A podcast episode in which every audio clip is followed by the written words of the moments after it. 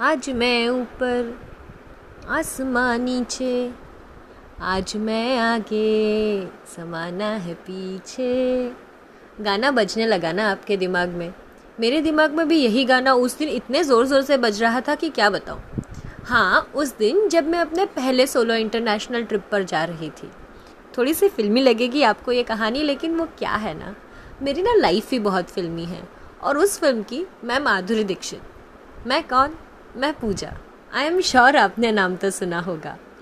तो हुआ यूँ कि एक ऑर्डिनरी से दिन पे मैंने बहुत ही एक्स्ट्रा ऑर्डिनरी काम किया था।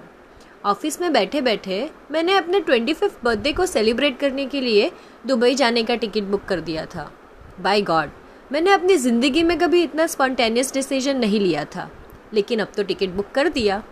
जैसे ही टिकट बुक किया ना, उसके बाद आज तक जो जो फ़िल्में देखी थी ना उन सारे फ़िल्मों के कंबाइन सीन्स मिला के मेरे दिमाग में एक अलग ही ख्याल, ख्याली पुलाव पकने लगा था।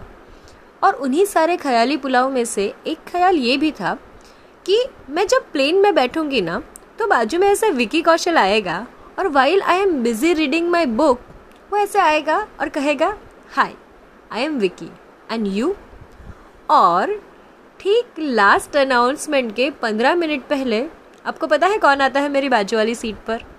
वेल well, यही तो कहानी है जो मुझे आपको बतानी है।